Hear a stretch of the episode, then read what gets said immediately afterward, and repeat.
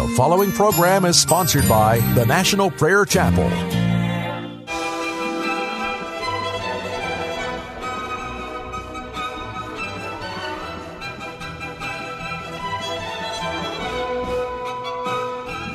It's time to blow the trumpet in Zion. Welcome to Pilgrim's Progress, brought to you by the National Prayer Chapel with Pastor Ray Greenley.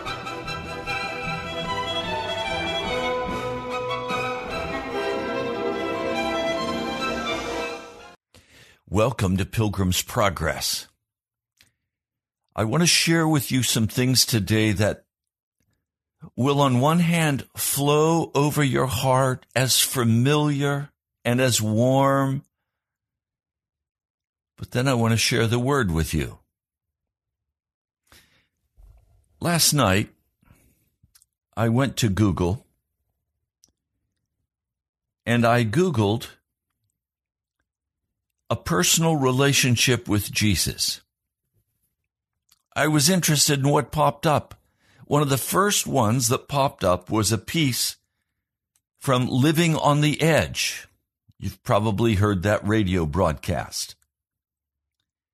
I want to read for you this description of beginning your relationship with God.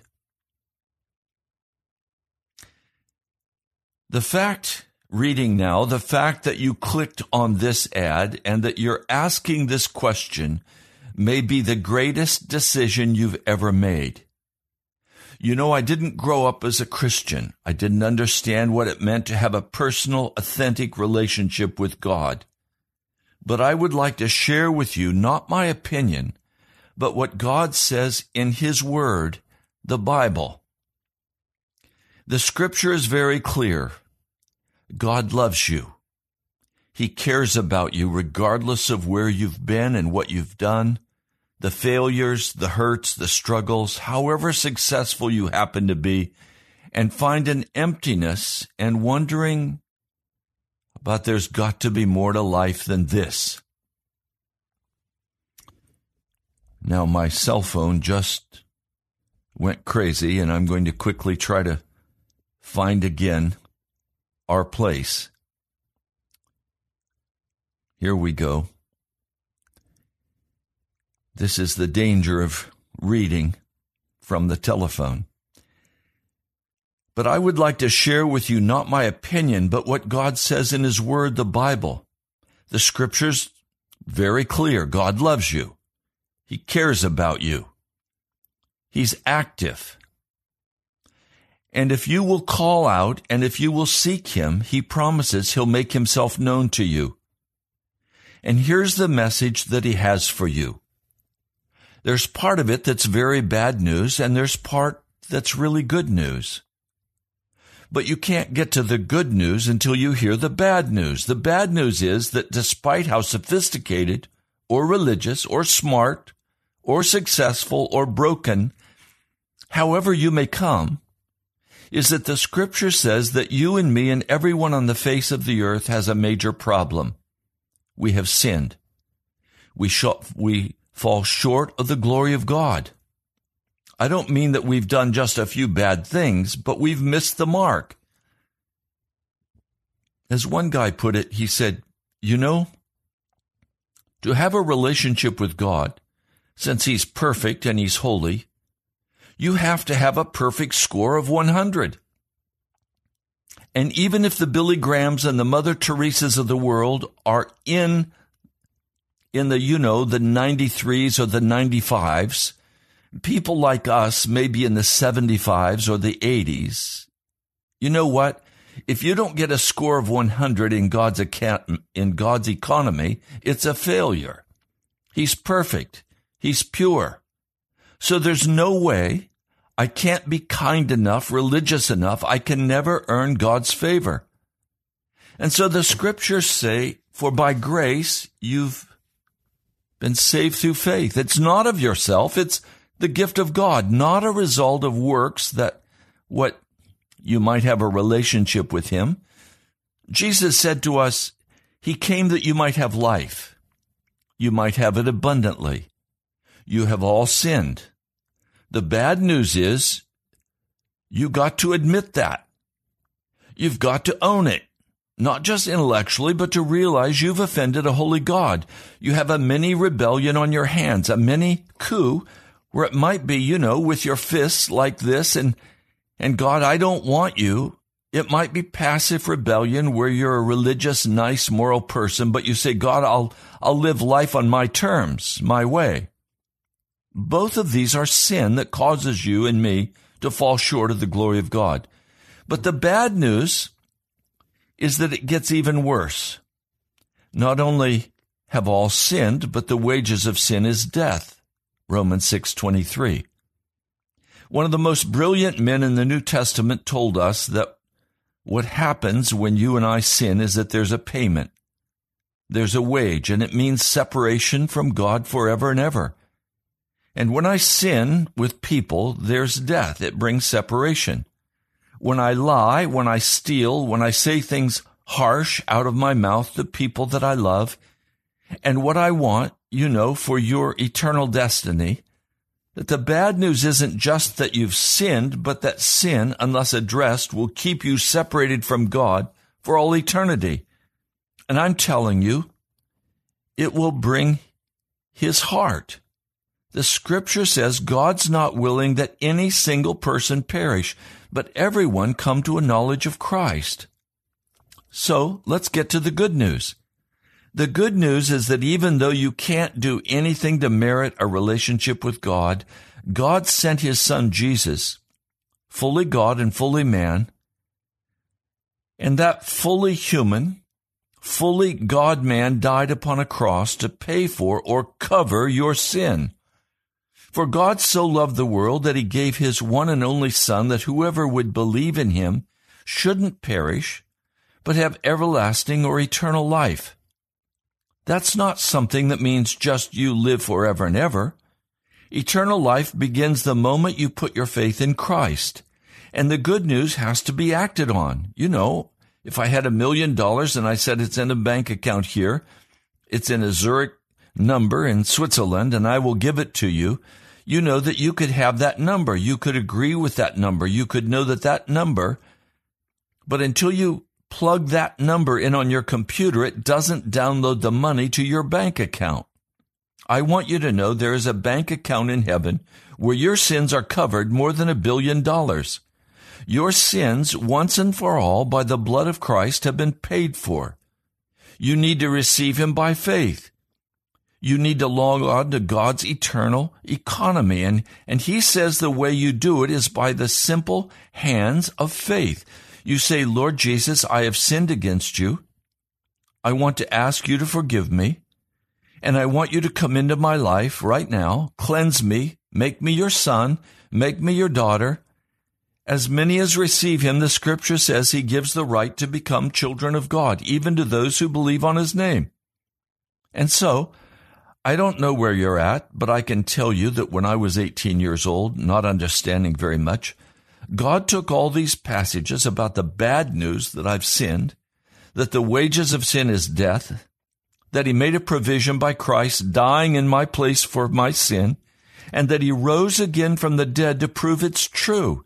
And then I wondered, what do I do, God? And people said, you just need to receive him.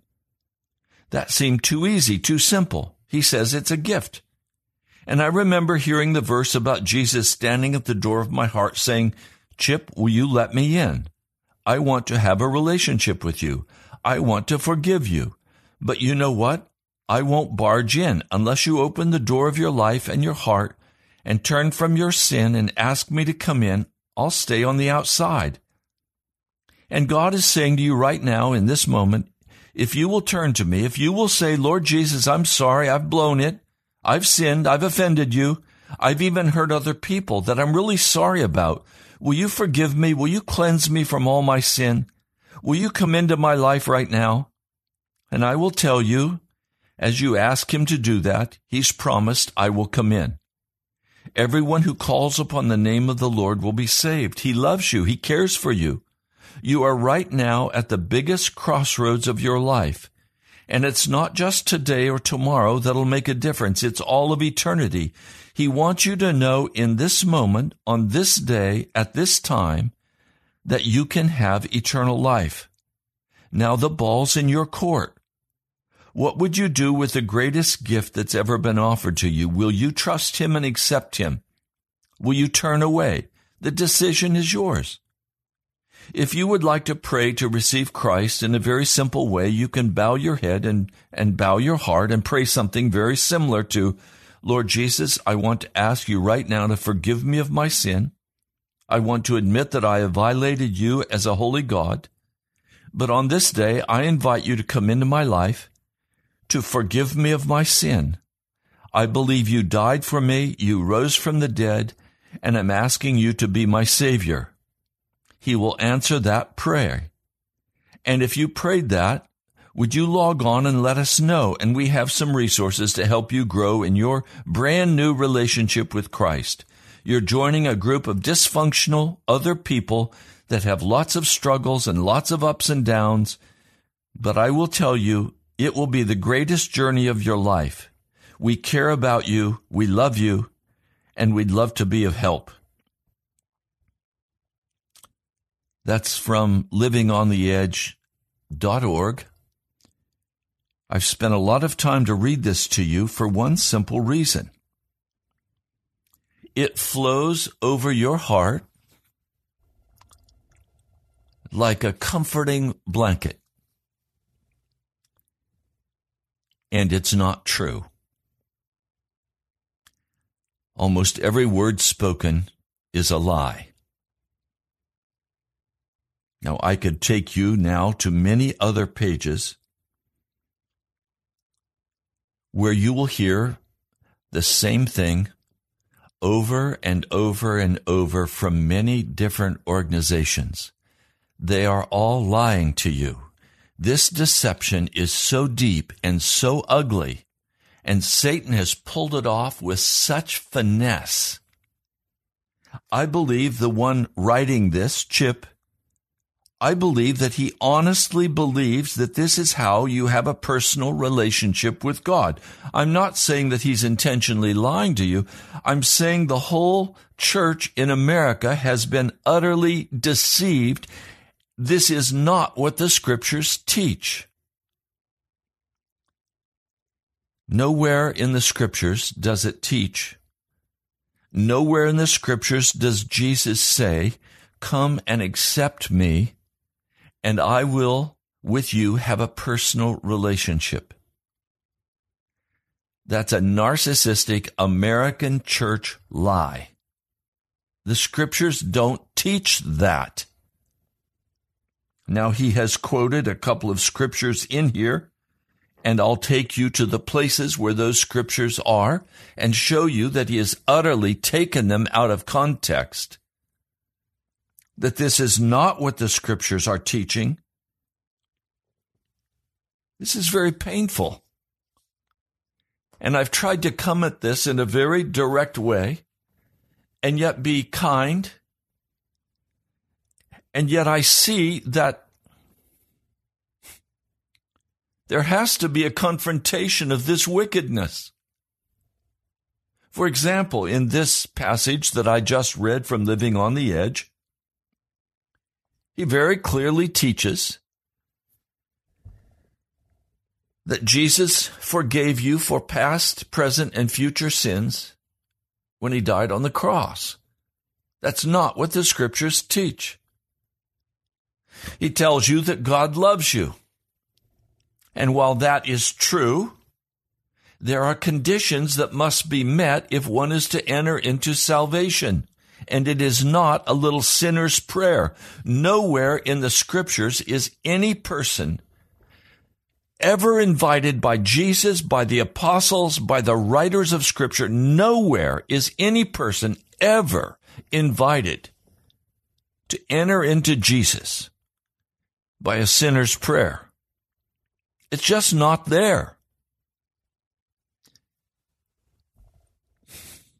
This teaching this sophomoric, intellectually dishonest approach to the gospel of Jesus is why in America today we have utterly lost all moral values. It's because of this kind of teaching that America is going down the tube. I don't blame it on President Obama. I don't blame it on the political apparatus. I don't blame it on the media. I don't blame it on Hollywood. They've all played their part in utter disregard of righteousness. The whole bunch of them are liars. But that's not why America's gone down the tube. America is dying because moral values have been cast out and there's been a total misrepresentation of what the gospel of Jesus is. The common faith in America is this which I have just read to you.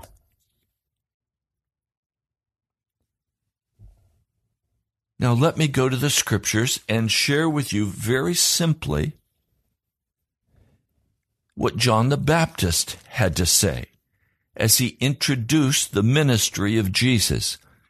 John the Baptist did not come saying, Look, the Messiah is coming and I want you to accept him. I want you to have a personal relationship with him. Did you know the scriptures do not teach that you can have a personal relationship with Jesus? I can almost hear the radios being clicked off because people are saying, Pastor, you've lost it. You are unhinged. You are gone. I know these are the, these are the things that have been taught, but the result is ungodliness. John the Baptist opened his ministry in Matthew, the third chapter, the second verse, by coming to the desert of Judea and preaching, Repent, for the kingdom of heaven is near. So the first introduction to the gospel of Jesus Christ is not Jesus loves you. It's not God loves you. The first word is repent. Verse 8 produce fruit in keeping with repentance. Then, if you go to chapter 4 of the book of Matthew, in verse 17, from that time on, Jesus began to preach, Repent, for the kingdom of heaven is near. Did you hear this, dear brother, from Living on the Edge? Open his message with repent? Of course not. No. What does repent mean? Repent means to turn from your wicked behavior. It means there must be a radical change in your life. So Jesus came opening his gospel message with a confrontation with the Jewish people saying, look, there has to be a radical change in your life. That was the same message that John the Baptist came with. This is the same message that the apostles came with. Repent. And then if you go to Acts and you read the first sermon that is preached in the New Testament church after Pentecost, Peter faces them squarely with what they have done with Jesus as they have crucified him. And then he says, Repent. Repent and be baptized, every one of you, in the name of Jesus Christ for the forgiveness of your sins, and you will receive the gift of the Holy Spirit. Repent and be baptized.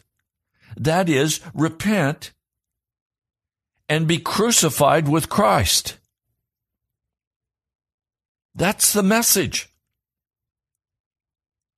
Any other message is not the common message of the gospel of Jesus Christ from scripture. It is a worldly gospel. It is an ugly, sentimental gospel. It is a Santa Claus, cotton candy Jesus message. It is not from the Jesus of Scripture.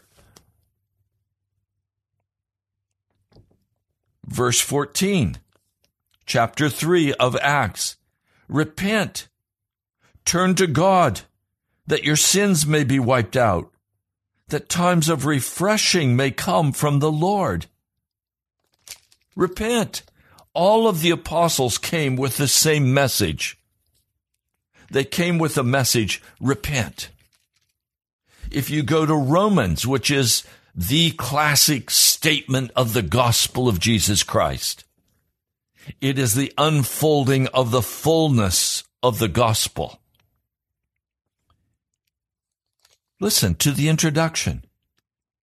Romans, the first chapter, Paul, a servant of Christ Jesus, called to be an apostle, set apart for the gospel of God, the gospel he promised beforehand through his prophets in the Holy Scripture regarding his son, as to his human nature, was a descendant of David, and who through the Spirit of holiness was declared with power to be the Son of God, by his resurrection from the dead, Jesus Christ our Lord through him and for his name's sake, we received grace and apostleship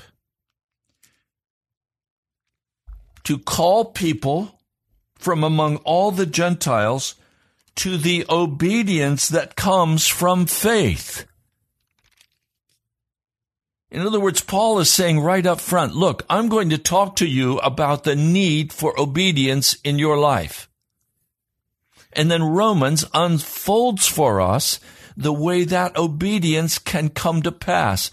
And the obedience is not by way of the law. The obedience is by totally being transformed into the likeness of Jesus Christ.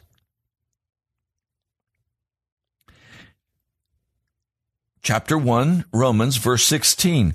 I am not ashamed of the gospel now I have to stop and I have to tell you very honestly. I am desperately ashamed of the American gospel, for it is no gospel at all. It is a lie. I could take you to churches today that resemble the Kennedy Center more than they do a church. They resemble a dance club more than they do a church. We're in one mega church here in the Washington, D.C. area. A man stands on the stage in his blue sequin suit and his cane, and he dances. A worldly, provocative, sexualized dance. And everybody hoots and hollers people who supposedly have come to worship Jesus. And then they have all of the hip hop music.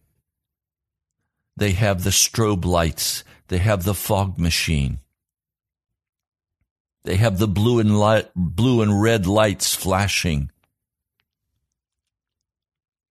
It looks like a Broadway play. It is entertainment first to last, but the pastor will stand up and say, God is among us. And God called you here. No, Jesus didn't call you to that church. The devil did to fool you and deceive you and take you to hell. Many of you belong to churches like this. It is a false gospel. I am ashamed of the gospel of the American church. I am horrified by it.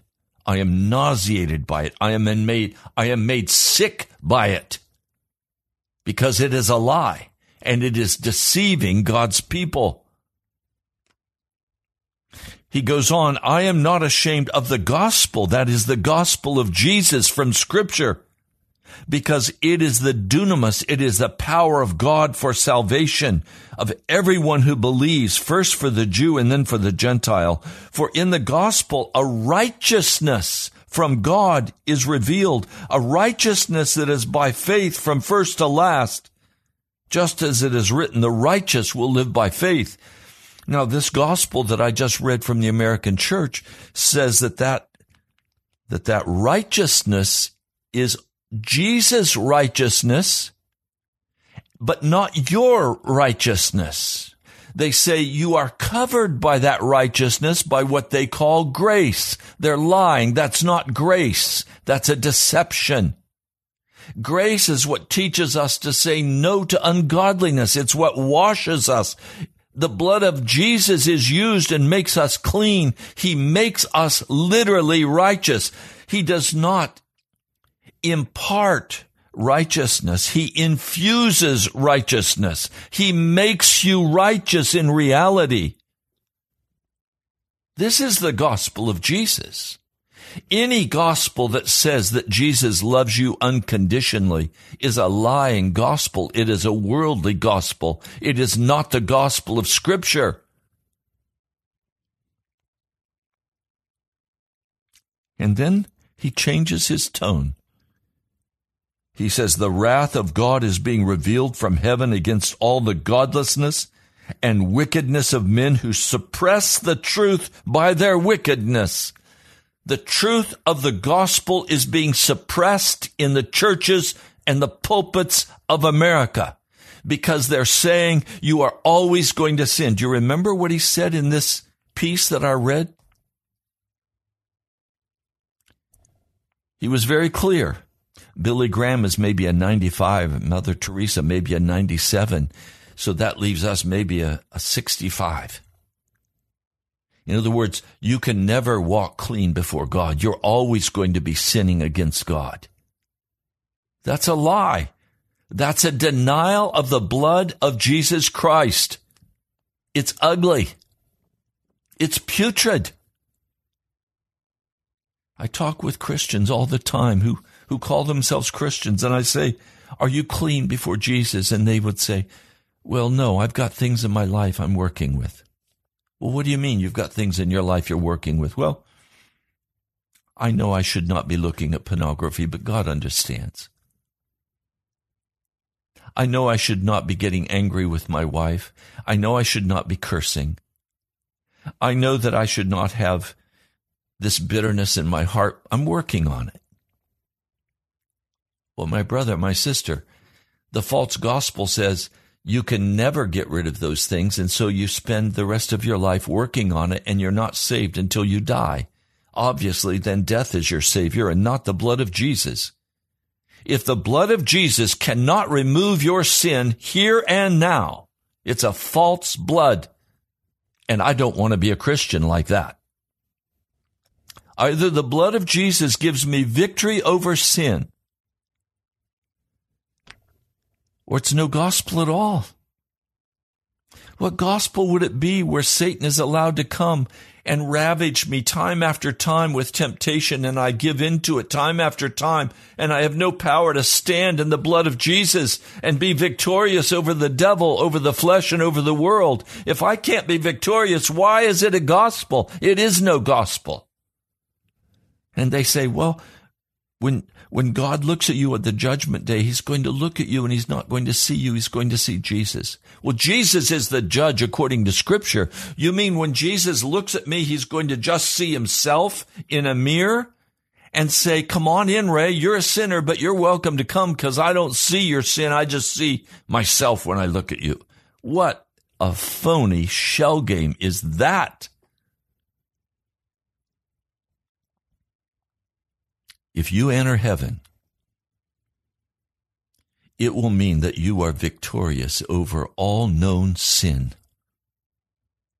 That you have been washed, you have been cleansed, you have been purified, you have been made holy, you have been sanctified, you have been made righteous. That's the gospel of Jesus Christ. Now, if you look at the passage that he suggested in Romans, the sixth chapter.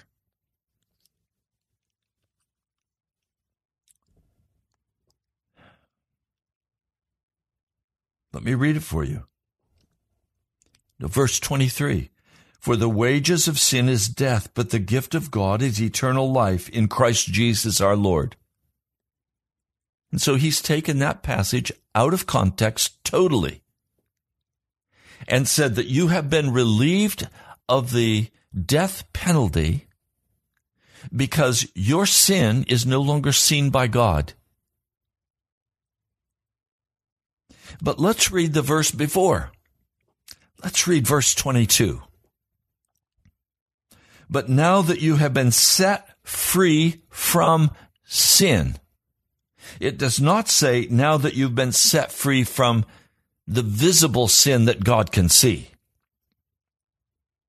Because now you're hidden under this supposed blanket of grace, which is a total lie. That is not what grace is. Grace is never in Scripture a blanket. It's a bright light. It's the influence of God on your life. It is unmerited favor as God comes by His grace and He transforms you and changes you into Himself. But listen to this passage. This is the one just before the one He took out of context. But now that you have been set free from sin and have become doulos to God, what does doulos mean? Well, it's translated slaves, but what does it mean? Doulos means that I do not have a right to money. I do not have a right to property. I do not have a right to family. I do not have a right to anything. I am the sole property of my master. I am purchased. I am property to him. And Paul is saying, I have been set free from sin and have become a slave, a doulos to God. He says the benefit you reap leads to holiness, purity, and the result is eternal life. So Paul would say there is no eternal life without holiness.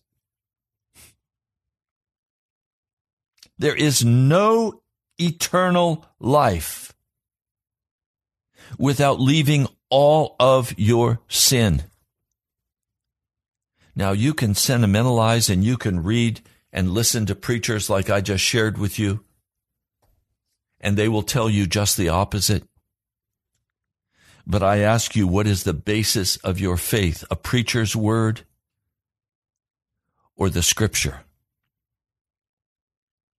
Now you can take passages out of context and you can twist them. You can make them say whatever you want them to say to you. And I read this passage in Ephesians that he quoted for it is by grace, this is Ephesians 2 verse 8, for it is by grace you have been saved through faith. And this not from yourselves, it is the gift of God, not by works, so that no one can boast. For we are God's workmanship. He didn't read that part.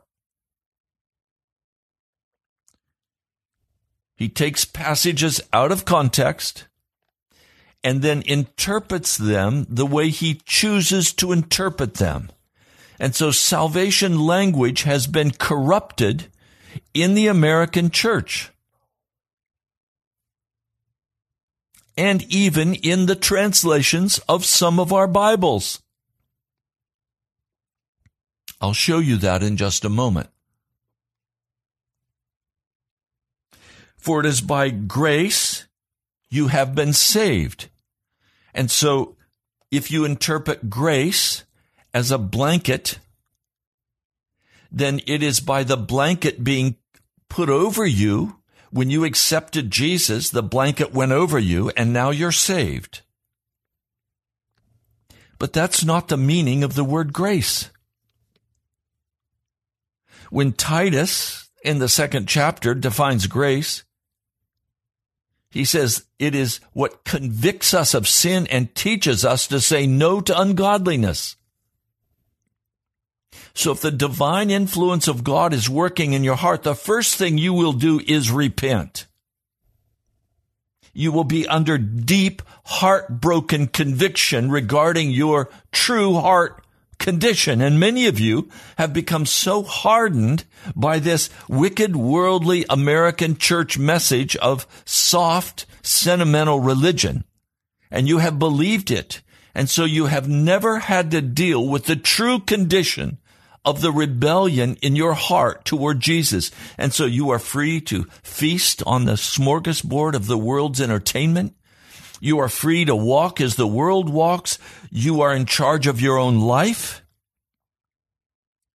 You are not a, aware that you have been called to be a doulos of God and to give up everything for Jesus Christ. You've never been told that. It's offensive to you. May I tell you, very honestly and very frankly. The gospel of Jesus Christ is extremely offensive to a sinner. And if you have become a follower of Christ Jesus and you are still walking in sin, you have been taught a false gospel. And your salvation hangs in the balance and you are well on your way to hell. You are hanging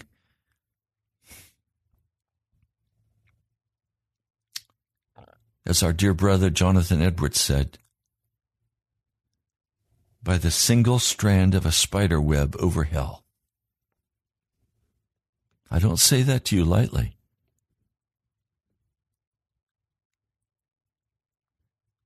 The salvation that Jesus Christ came to offer us is not self help.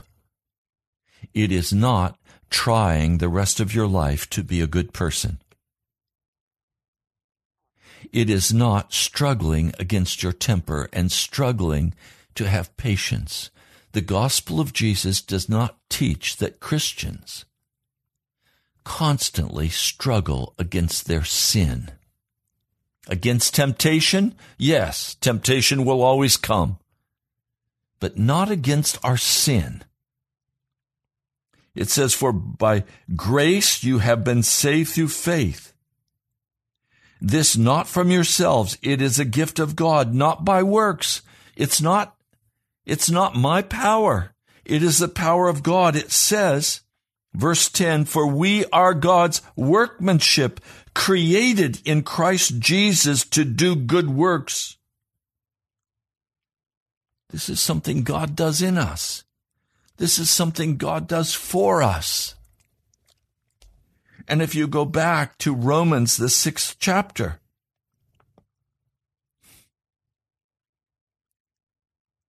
he says, Shall we go on sinning so that grace may increase? There was a false grace being taught back then. And Paul says, no, we died to sin. How can we live in it any longer? Or don't you know that all of us who were baptized into Christ Jesus were baptized into his death? We were therefore buried with him through baptism into death, in order that just as Christ was raised from the dead through the glory of the Father, we too may live a new life. If you are not living that new life, that new life without sin against God, then you have not been saved. You have believed a false gospel.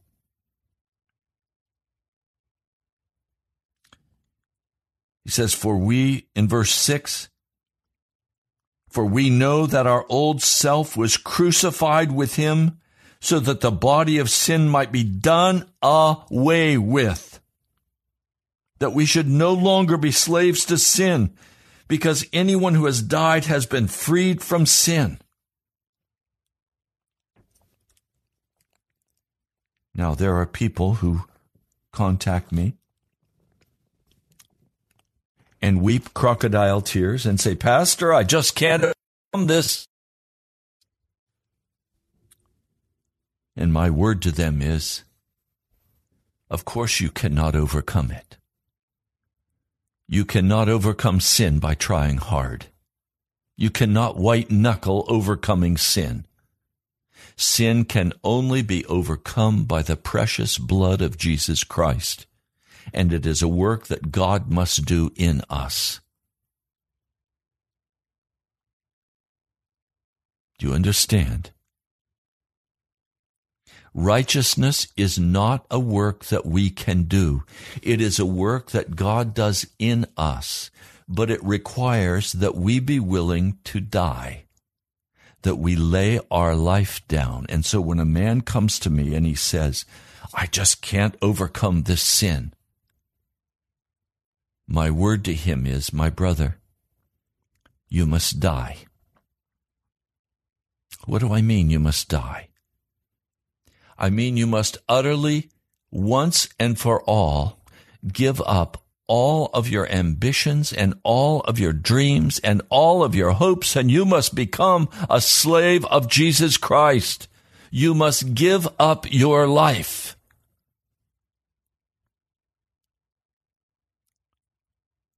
You must repent. There must be a radical change in your behavior.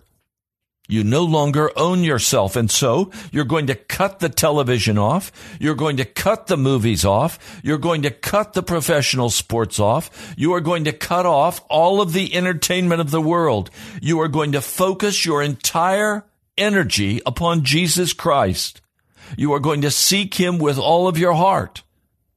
You are going to pursue righteousness with all of your heart. You are going to weep before him and you are going to say, Lord, remove this. I hate it. Remove it from me. Or you're going to say, Jesus, I, I love this sin.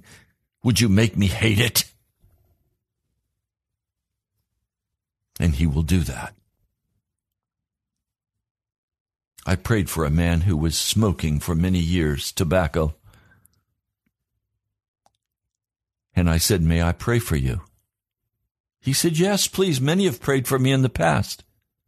And so I prayed and I asked Jesus if he would remove this lust for tobacco from this man who had emphysema but still was smoking. He was dying, but he was still smoking. The next week at church, I saw him. And I said to him, have you stopped smoking? He said, No, of course not. I said, Oh, I understand. May I pray for you again? Oh, yes, Pastor, you may pray for me. I said, Lord Jesus, my brother loves his sin. He loves his cigarettes. I am now asking Jesus if you would put a curse upon his love for cigarettes. I'm asking if you would make him hate his cigarettes. Lord, I'm not asking you to cause him to stop smoking. I'm asking, would you make him hate his sin? And I said, Amen. And he looked at me with a smile and he said, Yes, of course I love my sin. He came back the next week and he was very upset. He said, Pastor, I don't know what's happened to me, but I tried to smoke this week and it made me sick. I hate these cigarettes. I can't stand the smell of them. I can't stand the smell of myself and my car. It's a stench to me. It makes me sick. What did you pray, Pastor? I didn't even listen.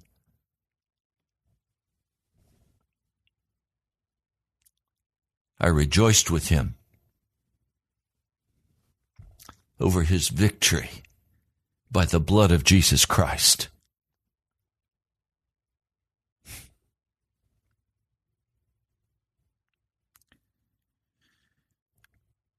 There's so much more I want to share with you.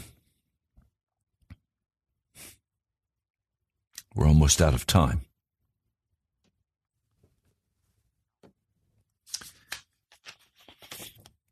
Let me just take a few minutes. I'm going to invite you to come to the National Prayer Chapel.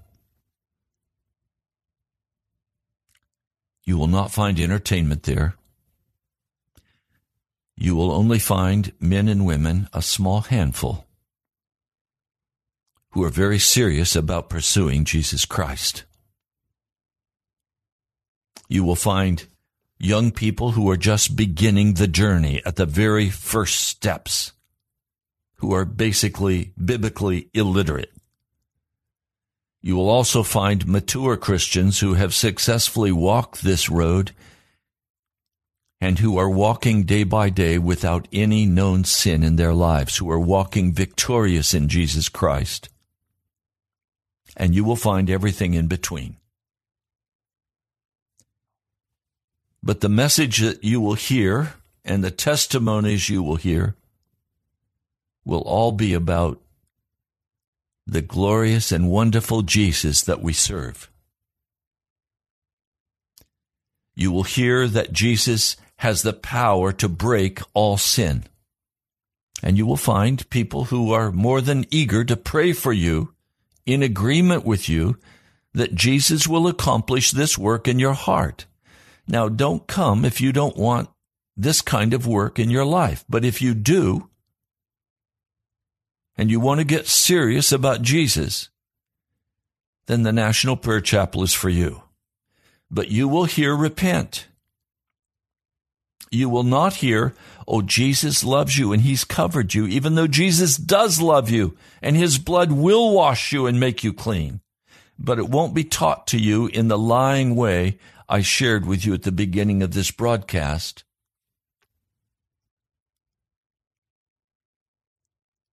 We preach Jesus, the risen Lord, the Almighty, the righteous one. So I invite you to come. Doesn't matter how far you have to drive. It doesn't matter what the cost is. How far would you drive to fulfill some hunger in your heart? Some of you would drive miles and pay thousands of dollars just to watch a baseball game or a football game or a hockey game. Some of you would drive for miles to go to a shopping center. I see over here at the Potomac Mills Mall I see buses coming in from Lancaster. I see buses rolling in from all around the country as people want to come and get a deal. Where are the people who want Jesus? Where are the people who recognize that they have been taught a false gospel and they now want Jesus and they want to be washed and cleansed and purified? Where are the people who are going to have to sit on a mourner's bench and pray through and find out how to get to Jesus. Are you one of those? Then you need to come to the prayer chapel. Now, there are other churches that preach faithfully a gospel of righteousness. I cannot even begin to say that the National Prayer Chapel is the only church in Washington that preaches the true gospel. I've heard a few other pastors, but believe me, they are very few one black brother I listen to regularly, and he preaches a straight word of God. He preaches that you cannot, by your own struggling, stop sinning. He preaches a straight word that it is the blood of Jesus Christ. I love this brother. He preaches a straight word that it is the blood of Jesus Christ that washes you and cleanses you and makes you righteous in reality, not in some phony shell game. But I invite you to come to the National Prayer Chapel. The address we rent space from a wonderful family church that has treated us with such love and compassion. It's All Saints Anglican Church and Emmanuel Anglican Church. They're both wonderful family churches that have treated us with such kindness.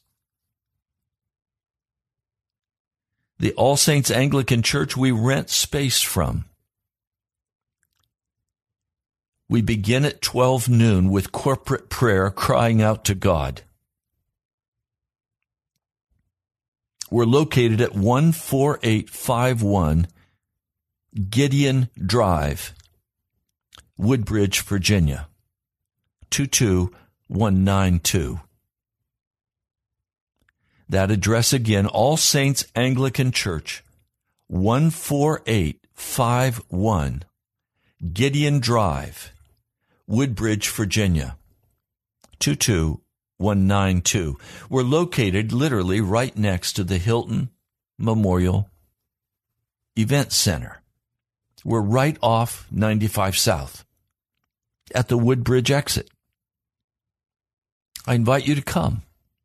Drive around to the back side of the building and you'll see a large white sign that says lower lobby. Come in those double glass ground level doors in the back and you'll find the Center for the National Prayer Chapel immediately on your left hand side. We begin at 12 noon. Come if you're interested in Jesus and you want to learn the true gospel of Jesus. Now, I also invite you to give to support this radio broadcast. We are not listener supported. We are Jesus sponsored and supported. He moves in the hearts of those that he calls to give. I'd like to invite you to give to help cover this month. Write to me at the National Prayer Chapel, Post Office Box 2346, Woodbridge, Virginia 22195. Again, that address, the National Prayer Chapel, Post Office Box 2346, Woodbridge, Virginia 22195. Now we're almost out of time for today's broadcast. I have so much more I want to share with you. But let me pray. Almighty God, we cannot apprehend, we cannot comprehend, it cannot get clear in our hearts if we don't earnestly study the scriptures for ourselves. For Lord, we have been lied to in the American church for so many years that this lying message of cheap grace and cheap salvation has just become part of the culture of the American church. And to speak against it causes people to rise up in anger. Lord, I plead today for every person who has listened to this broadcast and every person who has angrily turned off the broadcast.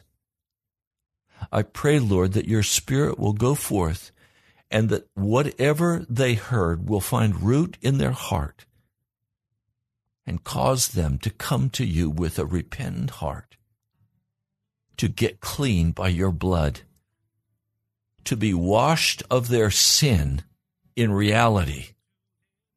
Lord, thank you I pray your blessing and your love for each one who has listened in the name of Jesus. Amen. You've been listening to Pilgrim's Progress. I'm Ray Greenley. I pastor the National Prayer Chapel in Woodbridge, Virginia.